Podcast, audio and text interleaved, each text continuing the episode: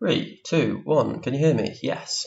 Hello, everybody. Welcome back to the Start Simple podcast with me, Andy. How are you? Been a bit of a crazy week. Two weeks, three weeks. Been a bit of a crazy period in my life. I um, I've had the dreaded Rona. I've got rid of the dreaded Rona. I am currently is stranded. The word. See, if I explain it as stranded in Bali, people are going to listen to this and think, "Sure, mate, you're in Bali." But so Indonesia has gone into like a a real lockdown. It's not like, you know, at home when they've had lockdowns, but you know, you can go for a walk to the park or you can, people were meeting up in houses and all that sort of business. Not that I did any of that. But when it was that half-assed lockdown at home, it ain't like that here. Like they have military roadblocks, checking people, checking what you're doing, and everything like that. So everything sort of closed. And in the process of all that, I am trying to get back to the UK. I want to go home, want to see my family, my friends, my dog. And don't get me wrong, I love Bali. Like can't explain how much I've enjoyed it here. But home for a little while. I've got a few bits on this summer, and then we'll see where the world takes us next. Wouldn't recommend travelling too much though with all this going on. It's a pain in the ass. So that's a little bit of a life update from me. But but anyway, my uh, current situation leads us quite nicely into today's podcast because it's going to be an episode again where I'm going to talk through some of the situations and questions that I've had come up with clients this week, my opinion and ways of managing certain situations, and then some questions that I've had. So the reason that I say that my situation leads in quite nicely to the first topic this week is going to, we're going to talk about choices and control. And for me at the minute, there is only a certain level of control I have in my day at the moment. I can't dictate the fact that I can't really fly home. I can't dictate the fact that I can't really go out. So there's no point in me letting that occupy my mind too much. And I don't get me wrong, I'm not some sort of magician. It's not like I can completely ignore it but I can't control it. So there's no point in putting my daily focus there. So this week I've put my focus into things I can control. I've made sure I still move every day, listen to podcasts. I've made sure to exercise every day, to be in control of foods that make me feel good, making sure that I put my focus on my work and things that I can do and things that I ultimately have control over. And that is the first sort of topic we're going to cover because this happened with one of our clients, Kaylee, this week. And in our check-in, Kaylee was talking about a weekend trip away, and that listen is something that most people go through, and this is an important part of dieting, is that we think that to be on a diet, and this is talking about fat loss specifically now, but we think that for fat loss to happen, um, that we need a real clear run at things, that we have to have a month worth of weekends where we have no plans. We think we have to avoid all the social occasions, and that's the only acceptable time for us to start a diet. And to be honest with you, if that's what you're waiting for, you will never start a diet. Because unless you're a hermit, realistically, you will have weekend plans, especially now with the world reopened after nearly 18 months. Your friends are going to want to see you. You're going to want to go and do social things. It's summer, people want to do barbecues in the garden. Everyone's been watching football for the last month. Then there's birthdays, and then after summer, Christmas will come up, and bonfire night, and Halloween, and people find a reason to do things for absolutely everything nowadays. So social occasions and trips away and weekends away are never going to go away. So there's never going to be a so-called perfect time to start a diet. Or there is, it would be right now, because there is no better time than the present. That's a good luck quote, isn't it? But back to, to, to Kaylee's situation, she was going away for the weekend with some family. She was talking to me about all the things that were going to make it quite difficult for her, um, not being able to maybe do workouts, not being able to have a protein shake, not being able to cook homemade meals, and some of the things that on paper is where our mind takes us to first. It's the first thing whenever our backs are up against the wall a bit. And it doesn't have to be a weekend away. It could be a busy day at work. It could be taxi runs for the kids after school. Could be the fact you're in a lockdown or whatever. But whenever things get a little bit difficult, the first thing we naturally do as humans, and we are a bunch of weirdos humans because we never make it easy for ourselves. But the first thing that we naturally start to do is give ourselves every single reason why it's going to be hard, why we can't do something. And I don't like using the word excuses because, again, this is just the way that our brains work. But we start to work through all the reasons why it's going to be difficult and tell ourselves that we can't do something. And it's not true. We can. And this is what I've said to Kaylee.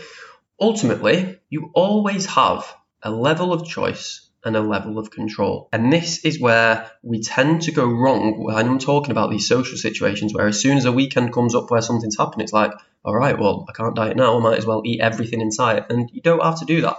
So in Kaylee's situation this week, it was the fact that, well, actually, well, actually, you do have control. So it was a city break. So you're going to be walking. So your step count is going to be really high. Pretty much every restaurant, cafe, anywhere you go now, healthy eating is, is popular. Like it maybe wasn't the case 10 years ago and it wasn't quite as easy to maybe understand calories, whereas a lot of restaurants will tell you the calorie value of their meals. It wasn't as easy to be able to order high protein foods or to change foods and meal choices to be a little bit healthier, a bit of low calories if fat loss is your goal. But now that's just not the case. Like even places like Subway, Mackey's, KFC, and to be honest, I'm not a big fan of any of them. But even if you were going to go and eat there, you can still get low calorie options. So it's not in this situation anymore where just because you're not cooking or just because you're away from home doesn't mean you don't have control over your choices. Like when you're eating out, you still have to say the words to the waiter who comes over or waitress who comes over and asks what you want to eat. You still have to tell them what you want to eat off the menu.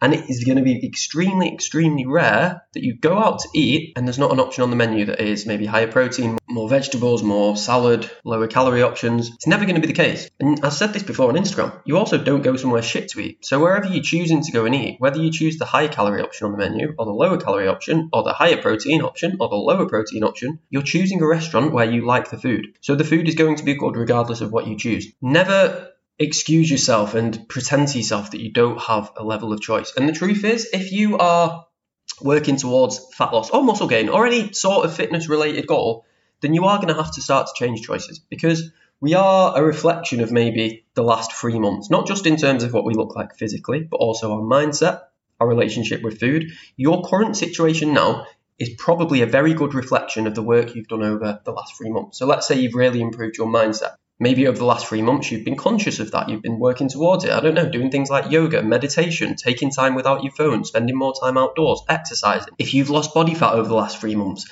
the chances are you've been focusing more on your diet. You've had higher protein. You've been eating more fruit more vegetables you've been putting yourself in a calorie deficit if you haven't done any of those things, and look at the last three months. Maybe you've been eating out a lot. Maybe you've been drinking a lot. Maybe you've not been as active and you've been missing gym sessions. These things are not a fluke. They tend to be a reflection of choices that we've made over a recent period. So yeah, you will always have a choice. Diet in itself is a choice. Like we're in a very lucky position where realistically it's not difficult for us to get food. And this is any of us now can jump on our phone and have a Deliveroo, a Uber Eats, the Gojek, which is what they use here in um, Bali, we can just jump on an app and have food at our door in seconds. So even choosing to diet is a choice that we can make, and you need to make sure that regardless of your situation, whether it's trips away, whether it's weekends, whether it's meals out or whatever, your choices should reflect the goal that you want to achieve. They should reflect the person that you want to be, or the way that you want to feel, or the way that you want to look in three months from now. And if the choices over the last three months have got you to a position you're in now, and that's not where you want to be,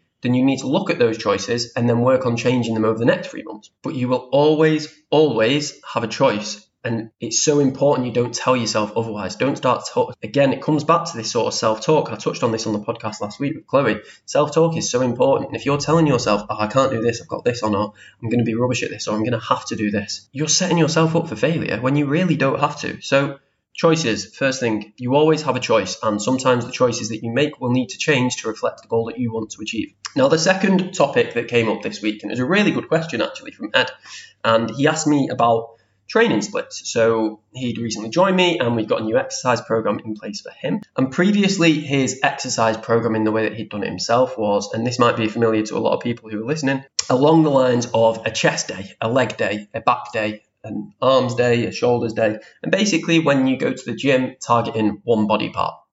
And the program that I'd written wasn't like that. I think off the top of my head, I think it might have been push, pull, legs, full body.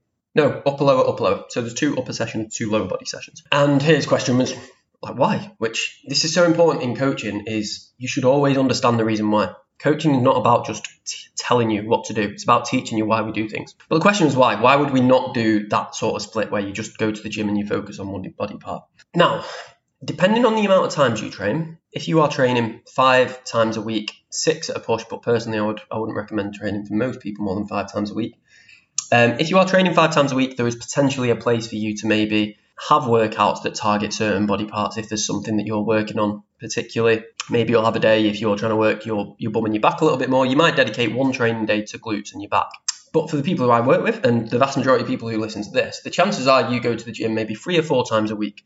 So what we want to do then, knowing that you're going to the gym that many times a week, is basically optimize your training for the period of time that we have available to us. Now, if we go back to those sort of chest day examples, so lots of stereotypical lad sort of chest day. You do bench press, you do incline bench press, then you do dumbbell bench press, then you do chest press machine, you do cable flies, and you finish up with 100 push ups just because you're a lad and you love push ups. Now, if we look at that training session, if you are training hard, and this is a completely different topic, but the vast majority of people do not train hard enough. But let's say you are, right? Let's say you're pushing yourself in that training session, you're working pretty high intensity and, and you're growing that chest. Now, your first um, exercise, the bench press, I think I said, the bench press is going to be good. The form's going to be good. You're going to be working at a nice intensity and you're going to be pushing those muscles. The next exercise, I think we went with incline bench press. And again, good, good intensity. You're, you're working yourself hard. A little bit of fatigue from your initial bench press, but still working well. And then we move on to the dumbbell bench press. And by this point, if you're training hard enough, your chest should be really feeling it. So maybe at this point, you've had to drop the weight from what you'd normally use on dumbbells because you've just done two chest exercises. Could be up to eight sets already on your chest. But you then you, you do these two dumbbell exercises. The form's a bit shaky and you drop the weight. And then whatever I said next, can think cable flies. And then again, the same situation. Form is very shaky. You drop the weight, and the intensity by the end of that session on your chest is not there. Now, if we were to split that session up over a week, so instead of having five, six exercises all on your chest in one session, we split them up and we did three and three. So we, we split your training up and in this case maybe had two upper body sessions. In session number one, we could have bench press, we could have dumbbell bench press, and we could have cable flies. And in the upper session number two, we could have incline bench press, we could have the chest press machine and the push ups. And now you've split the load up, and in each of those individual sessions on your chest now, instead of being fatigued by exercise four, five, and six, you're going to be fresh on your chest. You're going to be working at a better intensity. You're going to have higher weights available to you because you're not fatigued. Your form is going to be better, again, because you're not fatigued. So muscle growth is actually going to be optimal. And instead of hitting that muscle group once a week, you're hitting it twice a week. So the sort of bro of splitting training up, where it's leg day, chest day, back day, isn't really optimal. We know this from research. It's not really optimal for hypertrophy. Hypertrophy just being muscle building. So in terms of how you should, in my opinion, split your training up, you want to be, as I say, targeting each body part twice a week. Now, if you're training three times a week, the easiest way of that is probably three full body sessions. If you're training four times a week, you can start getting a little bit more variety, two upper sessions, two lower sessions, or maybe, like I said before, push, pull, legs, full body. I suppose you could, with the right programming, do four full body sessions. But the point being is that you would split the load up across the course of the week as opposed to having exact training days.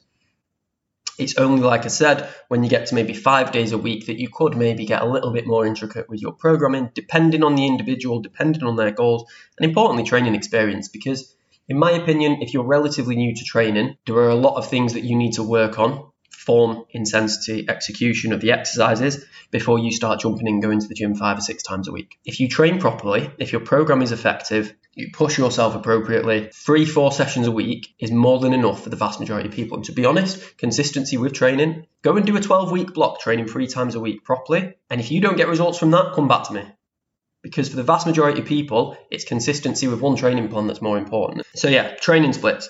That's why we would do it. We'd space it out across the course of the week to try and make sure that we're targeting muscle groups effectively across the week instead of maybe one session a week on a muscle group and half of that session being poor quality and poor execution. Now, the final sort of topic I wanted to cover in this week's podcast was a question that came up with somebody who's beginning to work with me this week. And they'd asked a question, to be honest, I think a lot of people wonder but maybe don't ask it as much or maybe make assumptions about certain things of what I'm talking about online coaching. And I was asked what the difference is between personal training and online coaching and what I do because I think the assumption maybe from online coaching has definitely changed anyway with everything that's gone on this year with COVID. Everybody had to go online anyway. But I think the assumption often is that you get a Zoom workout, you get a meal plan, and off you go. And that's not necessarily how, it's definitely not how I work as an online coach, but I know other coaches as well, and they don't work like that either. So the difference between PT and online coaching. Now, I obviously was a personal trainer. Even before I was a personal trainer, I was personal training just without any qualifications for friends, family, writing exercise programs, taking my gyms taking my gyms, taking my friends to the gym and doing sessions with them and trying to help them out with form because I love it to be honest. And then obviously went into personal training, was working in a gym up until COVID obviously did its thing. So I think I've got a pretty good overview of things from both sides and the, the pros and the cons of each side. Now the obvious thing with personal training, and that's one-to-one PT with a personal trainer in a gym, the obvious like benefit of that is that somebody is physically there watching you exercise. If you have a good personal trainer, they can help you out with form, execution of exercise, make sure you're training properly and efficiently. This sounds really weird, but they can touch you. Like that's such a, a useful cue when exercising is if you are struggling with a form. I did this as a personal trainer. I'll do this again when I do PT sessions. I will touch people because you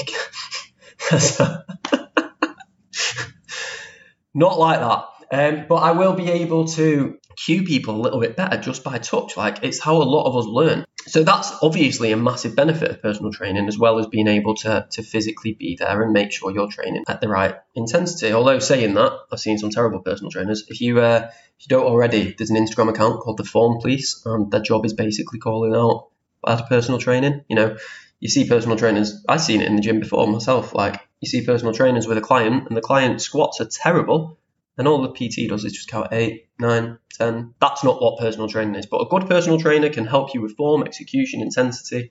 Um, I think one of the biggest struggles, certainly in my case with personal training, because the way I worked, I worked at a commercial gym, so I didn't set my PT rates or anything like that. I would just get clients through members at the gym. Some PTs work slightly differently, where they can set their own, pay rent anyway. You don't really need to know that. But one of the biggest difficulties I would find is the hour that you're with a personal trainer when exercising, the focus of that hour is your exercise. It's making sure you're warmed up efficiently. It's making sure the things I've just said, making sure your form is right and that you're executing the workout right. So, really, the only opportunity to talk about things outside of the exercise is that sort of one minute period between each exercise and your rest periods, which it's not really an optimal time. Again, you're probably going to be breathless, you're probably going to be fatigued, you're tired, you're thirsty not really a great time to be able to sit back and reflect on lifestyle, on diet, on how work's been, on how your sleep is, on how commitments that you've got coming up for this week. So it's that one hour is often very centered on exercise.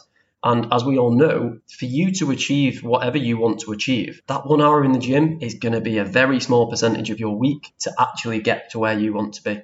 Now, as I say, depending on the personal trainer, they will have packages available where maybe outside of the PT session you can pay for extra sessions um, where you would talk about those things in a bit more detail. But then obviously, if that's not the case, then you pay for the hour that you get with the PT and then you see them again next week. And a lot can happen in the space of a week.